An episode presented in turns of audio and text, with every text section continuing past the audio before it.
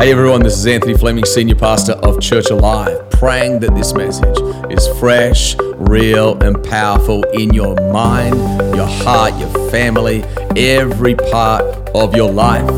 If you enjoy these messages, subscribe to it, share it with a friend to build their faith.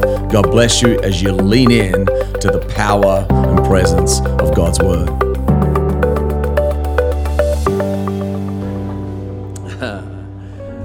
There's a bunch of people watching online and a bunch of people in overflow today. Can we give them a hand real quick? Can we thank them? John 17, verse 3. Now, this, someone say, now this is eternal life, that they might know you, the only true God, and Jesus Christ, whom you've sent. Come on, let's pray together. Father, I thank you for every man here, every woman here. I thank you for every family represented. I thank you for, God, every generation represented now in the name of Jesus. And I thank you, Lord, that you have a plan unique and special for each one of them. And I pray that, Holy Spirit, you would draw it out. God, equip your men, equip your ladies to be all they're called to be. Let each time we gather under your name, let it be special. Let it refine things and build things. Let it knock off things. Let it bring out the gold and the silver that you've placed in people. Holy Spirit, I, I need you. Your people need you. Equip them for the works of ministry, to build businesses and lives and homes and whatever it is that you have purposed for their lives, Father. Help them walk with you and know you. Help them experience your love and your grace and your blessing. Help them be a blessing wherever they go. I thank you for what you're going to do through this church in the years to come. And I thank you that today is just a, a seed of what will be one day. I prophesy your champions and your army rising in the name of Jesus. Come on, pray this simple prayer. Say, Jesus, speak to my heart, change my life. Help me see, help me hear what I need to see, what I need to hear. By your grace, by your grace, I'm filled with faith. I am strong. I am courageous. I am loving. I am wise. I am a servant. In Jesus' name, oh, I thank you, Lord. And everyone said, Amen. Come on, give the Lord a hand one more time. Amen. Do you appreciate our worship team? Thank you, guys. Appreciate you. Slap your neighbor and tell them they're good looking.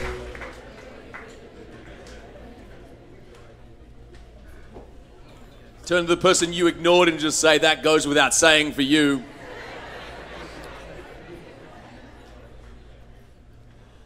The title of my talk today is A Journey Called Freedom. Someone say, A Journey, Called Freedom. We've been in a series in our church called This Is Our Faith, and it's really press pause at Resilient Woman, and I'm just kind of continuing it and probably closing it today. But we've been talking about really the foundation of our faith that God wants to do something significant in you. Someone say in you, someone say through you. And for God to do something in you and through you, He has to form a deep foundation in your life that you don't just fall over with every wind, with every season, with every hard time. He actually wants to build strong women and strong men through this house. The house of God sometimes, honestly, is a little bit known for outdated and flaky, but I pray that Church Alive brings something a little different that you become stronger after coming to this house. Why? Because the Father's house is a place of strength. It is a place of revelation. It is the place where the Holy Spirit literally broods over environments and He begins to speak and guide and, and pour out His grace and His love on people. And we've been speaking about the essence and the wonder of our faith that it's born on the person, someone say the person, of Jesus Christ. He is not just a prophet, He is not just a, a teacher. If you take seriously the Word of God, which I highly suggest, he actually is the Word and He is God. And we've been talking about what Christians believe about the Bible. And, and so I want to talk to you along this thought today a journey called freedom. And we bumped into a man by the name of Jacob. Someone say Jacob. And Jacob actually walks with God, but then one time God's tired of his nonsense. Ever have has God ever been tired of your nonsense? Some of you know exactly what I'm talking about. You're like, I'm done with this guy. There's a, there's a man in our church, and, and he was drunk, and God gave him a dream. I'm done with you. It's time to change. And uh, he's actually become uh, quite a, uh, a great man of faith in our church and leads a transform group. And uh, how many know God can turn around every situation? Even you're doing dumb stuff, he's like, all right, I'm done with this guy right here. Let's change. And he wrestles Jacob and he turns him into Israel. And Israel means one who wrestles with God and one who rules with God. And he ends up having 12 sons. Someone say a busy boy. He has 12 sons. I haven't met anyone. I've met some people with eight sons, but or eight kids, but not 12. And he has 12 sons, and the youngest son is, is a man by the name of Joseph. And he is the favored son. Someone say favored. But the favor actually didn't get him far because his brothers hated him and they throw him into uh, throw him into a well and end up selling him into slavery. But in his pain, God was still working. In his pain, God was still watching. In his pain, God was overseeing his situation in the sovereignty of God. God was sending Joseph to a place where he could actually be a blessing to not just one nation, but the nations of the world. And he comes up with this plan of how they're going to uh, survive through seven years of drought. And Joseph becomes the second greatest ruler in a place where he had previously been, uh, been um, thrown in jail and, and told all kinds of lies about him. But then the Bible says that Pharaoh forgets Joseph and forgets his kin. And they actually enslave all of the Jewish people at that time, and they'd multiplied greatly. And Pharaoh sees them as his workforce and basically profits from them and then enables them to be called a different name. And you'll always notice in the history of humanity, whenever humanity does terrible deeds, it's always because of two reasons. And that reason is you call people what they are not, and then you profit from them. You'd be amazed if you just go through the history of the world and the history of wars and the history of some of the radical things that have done in Africa when country would, uh, would fight country. You've got to understand that whenever, whenever you call a person who's made in the image and likeness of God something lower than what they are, and then you profit from them, you'd be amazed what we could do with them as people.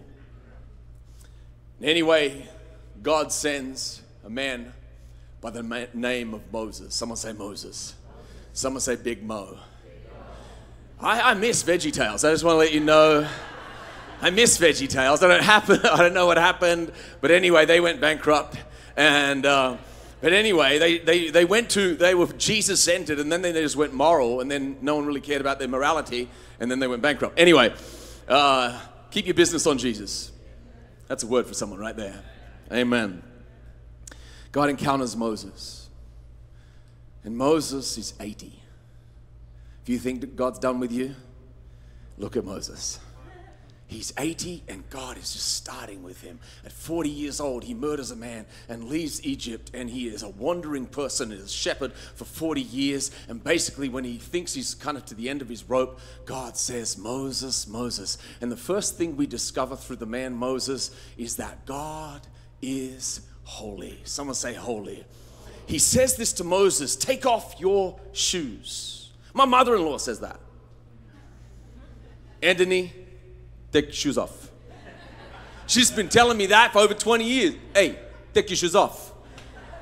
I'm like, all right, this is what we do. Why? She's saying, my house is neat, my house is tidy. You've never seen a house as tidy. She pays a cleaner. I swear the cleaner just goes to the couch, puts up feet, and just goes, I'm chilling. There's nothing to clean. It's already been cleaned every single day. And she tells me, Anthony, take shoes off. What she's saying, my house is special. And when God invites Moses into a relationship, he's saying, I am special. Yes, I am a friend, and yes, I am a father, but I am holy. And he has to take off his shoes and he has to do the delicate balance. And I think it's part of the Christian journey that we do a delicate balance between God is friend, but God is to be respected. You know, years ago, I remember seeing hats called God is Jesus is my homeboy. No, he's not. Why, he, he is friend, but he's a friend to those who respect him, not to those who pull him down. And the invitation of heaven for every single one of us, he actually desires truly to be your friend. But you've got to understand that when you come to God, he is a holy God. And holiness is both a gift and a process. It is a gift. When I come to Christ, when I put my faith in Jesus, that moment God declares me holy. But how many of you know that that holiness has to be worked out? And over time, God will deal with you on different things. God will let, hey, don't do that. You're like, why not? Because I'm holy. And I want my nature actually in you. And I want my nature and my character and how I think. I want that in you. And, and, if, and if you'll allow the holiness of God to get in you, you'll bless your generation. What's this now? Every every marriage, I've never met a marriage and they came to me and said, Anthony, my husband, he's too holy. My wife, too holy too loving, too patient, too kind, too much self control. No, no, no. It's always the opposite. Your life breaks because of unholiness, not holiness. Are you with me? And he invites him into his holiness, and then he invites him on mission. God is always on mission. Say that with me God, is always, always on mission. Say this with me. If I'm going to follow God, I'm going to get on mission. This church is on mission. This church is on mission. Say it again. This church is on mission. The reason we exist is to reach people far from God and then to teach and to disciple them and then to empower them to become more. And I am encouraged that this place is full, but how many know we can knock down some walls pretty soon? Never say this. Never say the church is getting too big. That's what Satan thinks. It's always a bad deal to say what Satan thinks. Some of you need to get that in your head right now. Anyway, Exodus chapter 4 says this Moses is sent to the people of God, and he says this This is what the Lord says. Israel is my firstborn son. Someone say, son. And I told you, let my son go so he may worship me. We bump into God's holiness, but then we bump into his deep love. Israel is my son. It's not just my people, it is personal with God. When God made Adam, he formed him to reflect him. And then he lost Adam. And ever since then, he's been looking for men to actually come into relationship with him and not just be friends, but be sons. I think it is the great invitation or the great, um, I think it's the greatest, what, how would I say this? The greatest honor of our lives to be called sons and daughters of the Most High God. There is no greater honor for you to be called a son and daughter of the Most High God. And we find God's love in here. If you were to break into my house, you might be like, Pastor Anthony, you're a friendly guy. You'll find out how unfriendly I am if you break into my house. You're not going to find friendly Anthony, you're going to find fiery Anthony. Right? oh, you're a nice person. Not if you mess with the people I love. God is, if God is watching Israel and He's looking at a nation who is oppressing His people and He makes it personal. He says, That is my son. Don't mess with my son. How many of you, if you're a parent in here, you perhaps didn't know how deep your love would be until you had a kid? And then all of a sudden you literally looked and there was like this, for me, there was like a supernatural love almost that I had for my kids. I'd do anything for my kids. Stole my kids, I'm gonna kill you. And, and unapologetically. I have a special set of skills that make me very dangerous to men like you. I will find you. I will kill you. I got the accent wrong, but I got the words right, I think. I, it was a little bit confused. Eh, wait, Liam Neeson, he's not German. No, he's not. But once you're in it, you can't get out of it. You can't change an accent halfway through, people. I don't know if you've ever tried it. Anyway, someone say God is holy. Someone say God is love. In Exodus chapter 4, verse 29, Moses and Aaron brought together all the elders of the Israelites, and Aaron told them everything the Lord had said to Moses. He also performed the signs before the people. He threw down his rod, and it became a snake. He put his hand into his, into his um, clothing, and out, came, out it came, and it was white as snow. And then he put it back into his hand, and then it was clear again. And he was basically saying, Listen, God Himself is sending me. And verse 31 says this, and they believed. Someone say, believed and when they heard that the Lord was concerned about them, someone say, He is concerned. And when they heard that the Lord was concerned about them, God is not just concerned for your neighbor, He's concerned for you. He thinks about you. He's been watching you. He's looking over you. And many times you might go, but why did bad things happen? Bad things happen because we live in a fallen world. But God's love actually speaks to us many times in the painful moments and the hard moments of our lives and the empty moments of our lives. Many times we have empty moments in our lives because we are not listening. But in the empty moment, God will speak to you and God will begin to reveal Himself to you. And this is what happened with the children of Israel. Someone say, bow down and worship. Worship is in response to seeing His love. But when you worship, you'll see his love. And when you worship, you'll see his holiness. Why do we why are we passionate about worship in this church? Why? Because when you worship, you see his holiness, and when you see his holiness, you'll worship. When you worship, you'll see his love, and when you see his love, you worship. It isn't just a moment of singing, it's a moment of living. Because worship is simply the response of a heart that has seen the love of God because God actually loves you more than your parents love you. God's love, the Bible says, it is wider, it is higher, it is deeper. It is a love that is, the Apostle Paul said, it is incomprehensible. It is unable to understand, but he says this, but it is able to be experienced. Someone say, Help me experience it. Come on, say, Help me experience it. And the people of God begin to watch that God cares for them. Why is why are prophetic moments so important in your life throughout perhaps the years of your life? Because it's where God starts to show you, I'm deeply concerned with you individually. Pastor Havilah Cunnington on the 11 o'clock service last week began to give literally Miriam and I a prophecy. She has never met us before. And for four minutes, it was like she read my letter. And I can't tell you what those moments do on the inside for someone when you've been faithfully serving God and sometimes you go, Has it counted? And someone comes up to you and says, Look, God's been watching you.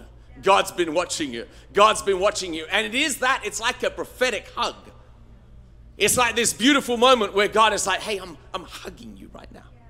And he's revealing his love. Why? Because you all of a sudden see that God sees. You know, when I was 20, 21 years old, I went to a church in West Virginia, and a man spoke to me, and he told me what I'm doing today. How many know that's weird when you're 21? I'm doing a business marketing degree, I'm playing tennis at the university. I don't think I was dating my wife at the time, and he began to tell me that I was going to speak in front of literally thousands of people. And that is beginning to happen. But he told me that 25, 26, 27 years ago. And how many know that's God saying, hey, buddy, I'm watching you. I have something for you. But I don't just want to say that isn't that isn't me elevating myself. I want to I want to share that with you because God watches you. God is concerned about you. It doesn't mean God um, God protects us from everything that happens. No, actually, he, he doesn't protect us from everything. He allows us to go through some things, but He allows those pains to actually become purpose. If you'll allow your pain to become purpose, God can put His provision and His power on it. You know, when my father passed away, I prayed for 20 years that he'd stop drinking. And sometimes that's discouraging. But when he passed away, the Holy Spirit spoke to me and said, Redeem his story. And so I can either whine at God or I can turn it around and make it for good. And can I encourage some people listen, you can whine at God or you can turn it around and make it for good. Come on, can we give the Lord a hand?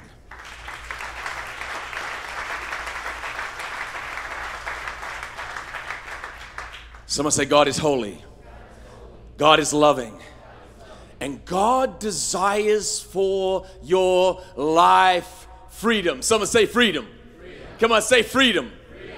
Here's what's interesting about freedom if you're from the age of like 10 to like 25, maybe 22. Anyone here from the age of 10 to 22? Put up your hand quickly. Put up your hand. Okay, put your hand down. Here's the deal your parents, people around you want your freedom, but you have to listen. Amen, Pastor. That's good preaching. Some of us have been around a while. See, here's what's interesting. Sometimes when you grow up in the faith, you can, you can, what's the best way to say it? You can, you can take for granted what you have. And then when you're 40 and 45 and 50, you can come back to the house of God and realize what you had and realize your parents were trying to save you pain. Your teachers were trying to save you pain. Your mentors were trying to save you pain because at the time it felt like, but I think freedom is doing whatever I want. Freedom isn't doing whatever you want. That's the path to addiction.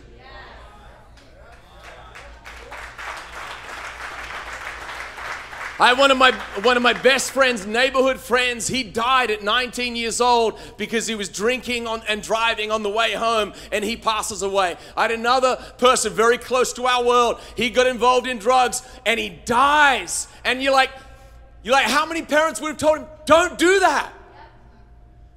Why do we warn people from doing dumb crap? Because we know that dumb crap gets you in Egypt.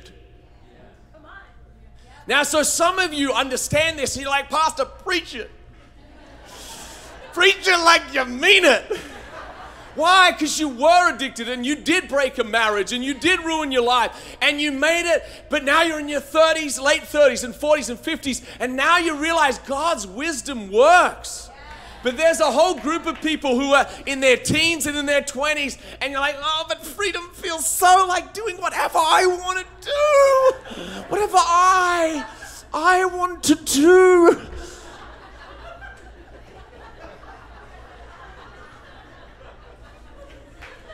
I don't know if that just got weird in church. I don't, I don't, I don't know. It might have. We might look back on this moment as like, ah, oh, that's when everyone left. Uh,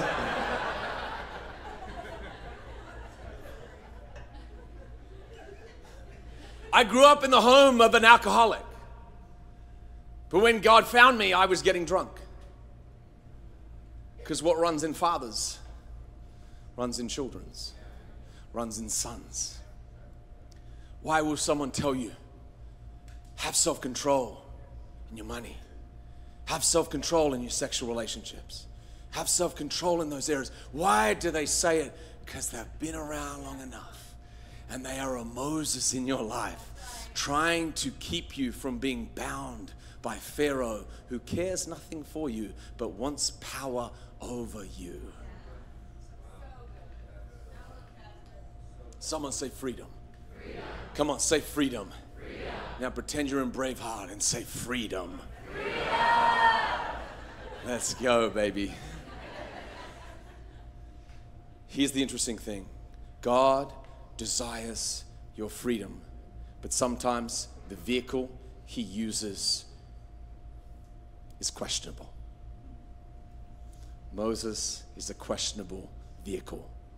He's 80, he's murdered a man, he comes on back, and now he's there to set people free. Watch this now. Someone say, vehicle. vehicle. Someone say, God, speak to me. Someone say, God, speak to me. God will talk to you throughout your life, but the primary vehicle he uses is his word. But the primary vehicle he uses is people to deliver the word. Here's the problem Do you know that the church is the vehicle of heaven? The church of the living God all across the earth, it is the vehicle of heaven. It has built more, more hospitals, more schools. It has helped more poor people. It has been generous across the ages. But how many also know that the church has, has some black eye moments in its life where it did not do what it was meant to do? It is the vehicle of heaven. But sometimes it's failed. Watch this now. You might be out of that, Pastor, if you give me a word, I'll believe it. But guess what? My word sometimes is get in a transform group. And here's what's interesting you might jump in a transform group and you might know more than the dude who's leading you. But he's the vehicle. He might be, you might be richer than him. You might have better health than him. You might have a better relationship right now than him. But for some reason, right now, he's the vehicle.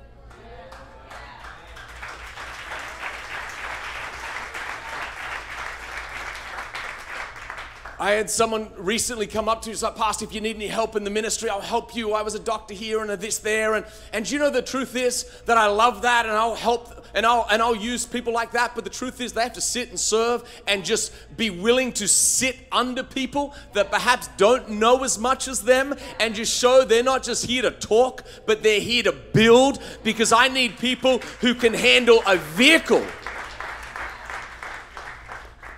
our transform groups, our men's groups uh, on a Wednesday night, I don't know of another church around that does it as well as we do it. And that's not a boast, it's just what I know. But here's what's interesting. See, five years ago, I used to, I, I didn't like our own men's groups. Why? Because I was sick of people just showing up and just eating cookies. Uh, please come. So I was like, man, if men are going to show up to our transform groups, they're going to show up with a desire to grow. Because I can't dumb it down for everyone, and I need to produce disciples and spiritual athletes. That's the goal. So here's the truth physically, spiritually, relationally, financially, we challenge men every single week. But here's, we don't just yell at them and inspire them and tell them cool stories. We actually ask them, hey, why don't you tell your leader what you did. Just answer four questions what you do physically, spiritually, relationally, financially. I found everyone likes accountability until there's accountability. I think there should be more accountability in the church. Okay, be accountable. No, no, no. Uh, what I meant was that's for others. And the guys, listen to me, and the guys who fight accountability the most need it the most.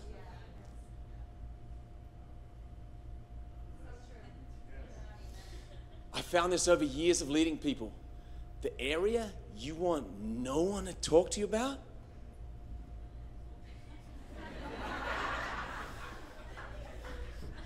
That's the area you need someone to talk to you about. Pastor, don't talk to me about health. That's the area. Don't talk to me about money. That's the area. Don't you bring up politics. Don't you talk about sex. That's the area. Don't you mention drugs. That's the area. Don't you talk about me loving my and forgiving. That's the area. Don't you tell me to attend regularly. That's the area. You mean I need to serve?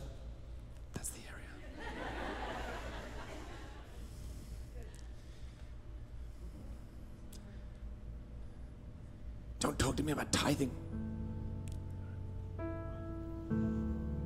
I don't want to be at men's prayer. Then, if you're a woman, go to woman's prayer. In this church, we still believe in men and women.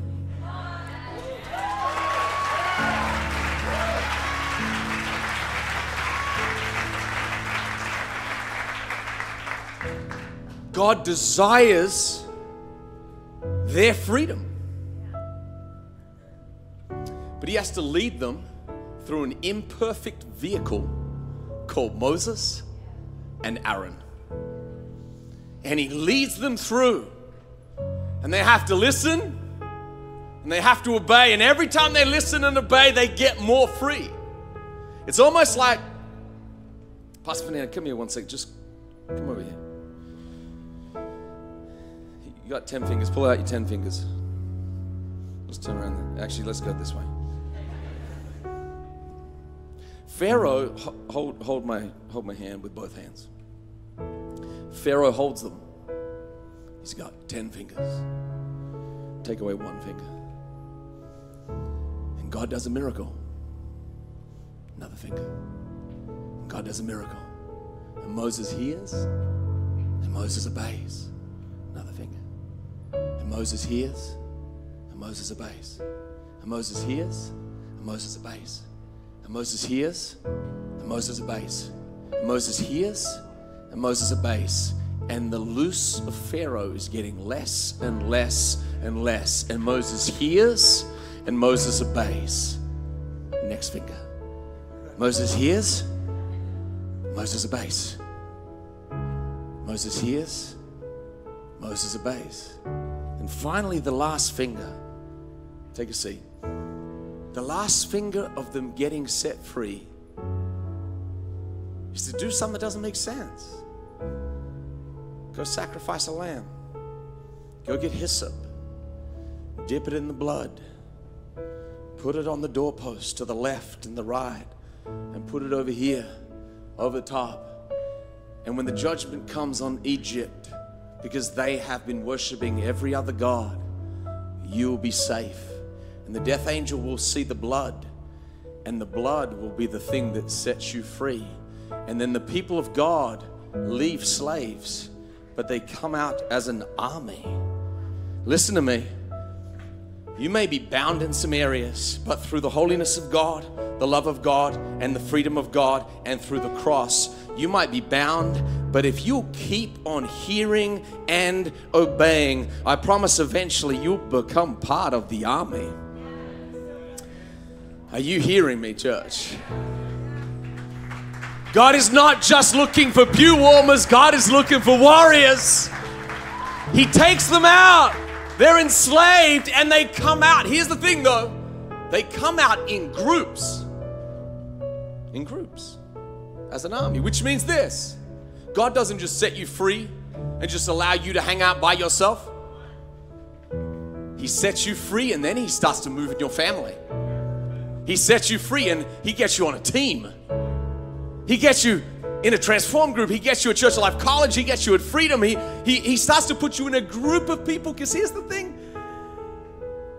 when Moses got over his insecurity, he set other people free.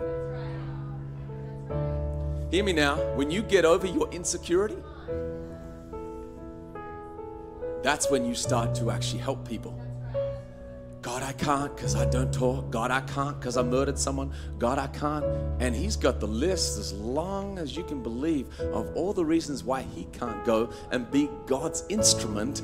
But God had chosen him to be his instrument. And there's some women here, and you've got all the reasons. And there's some men here, you've got all the reasons why God can't make you his instrument. But I want to tell some people in their soul today that if you will just hear and obey and do, hear and obey and do. Hear and obey and do. Hear and obey and do.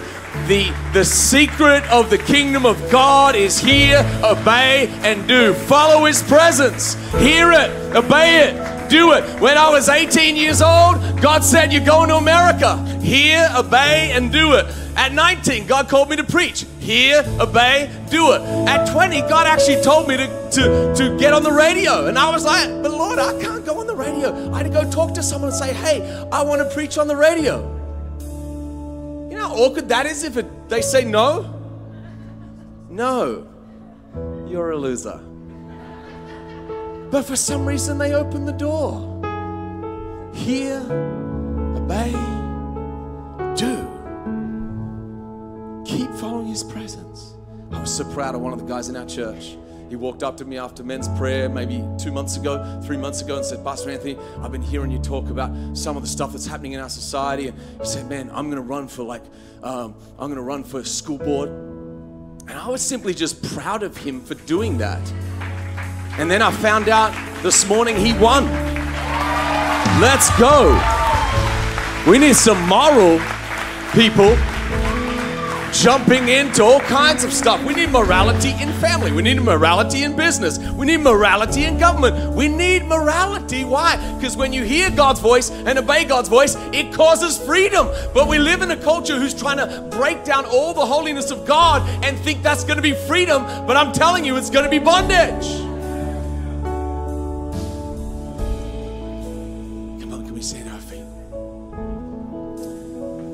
Holy Spirit, take these moments right now and breathe your life upon them, I pray. Church, the secret of the Christian life is there is no secret.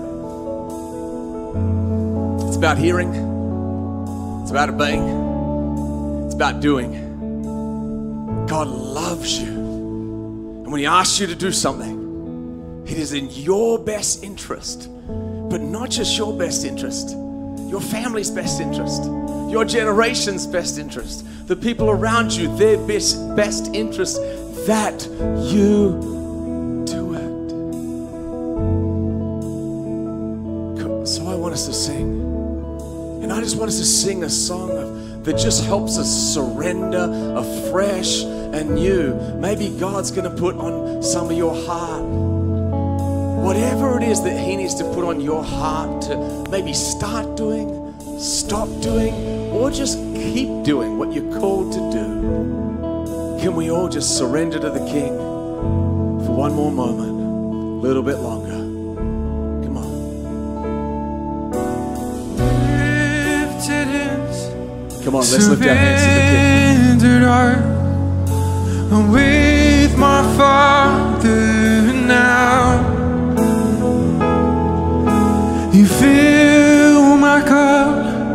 as you show up.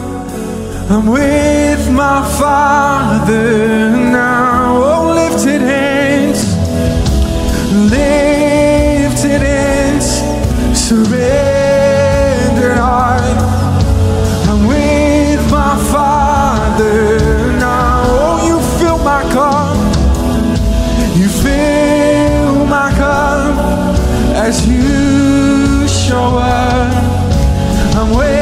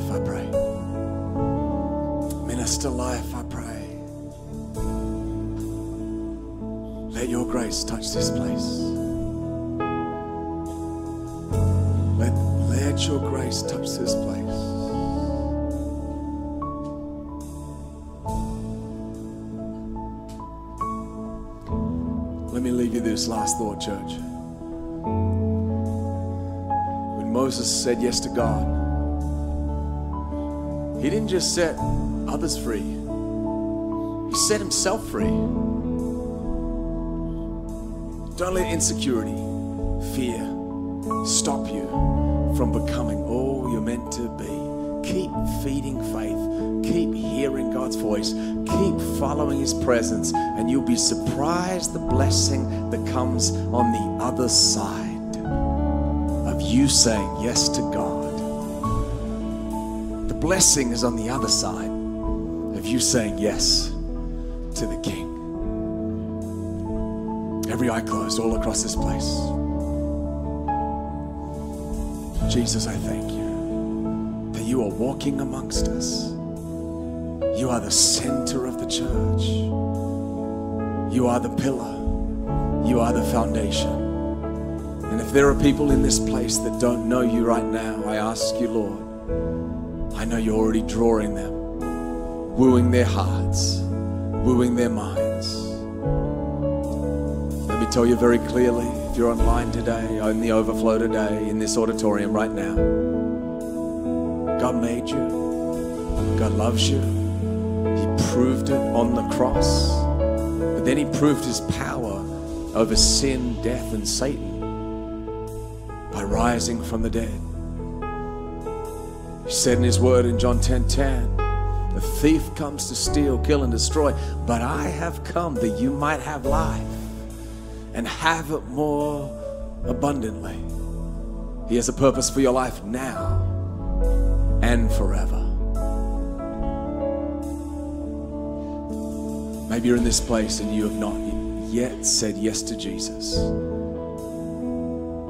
Let me take a moment in this church. Maybe you're here and you have not said yes to Him. It is the most important faith step. It's when the children of Israel put the blood over the doorposts of their own home. They knew that the blood covered them. In the same way, now it is Jesus' blood that covers your mistakes. And not just covers, but washes it clean away. So that you become holy in an instant. But then in discipleship, He continues to make you holy. So, all across this place, while eyes are closed, if you've never said yes to God, never said yes to Jesus, or maybe you're in this place and you know you're far away from Him and you want to come back to Him, we're going to pray a prayer and let that prayer connect you to Him right now. Say, Dear Jesus, thank you for loving me so much. You died for me. Thank you for paying the price for my freedom. I want to be a child of God. Today, I put my faith in you, not my works, not my good efforts, but by your grace, make me your child. Thank you, Jesus. And from this day on, help me serve you, know you, and love you all across this place while eyes are closed. I'm going to quickly ask you to raise your hand if you prayed that prayer today. You're saying yes to Christ for the very first time, or secondly, you know you're far away and you need to come back. Would you quickly raise your hand all across this place as a, sig- as a significant moment of faith in this place? Thank you, Lord. Thank you. Hands going up all across this place. Thank you. Raise your hand quickly, long enough, high enough for me to see it. Go ahead. Quickly, raise your hand, raise your hand, raise your hand, raise your hand. Thank you. Thank you, man. That's awesome today. That's awesome. You can put your hand down. Father, bless your people, strengthen them. Lord, pour out your grace upon them, your love upon them, your freedom upon them. Lord, help them go and be a blessing and build strong homes and marriages and lives. In Jesus' name we pray. Come on, Church Alive, let's give the Lord a hand.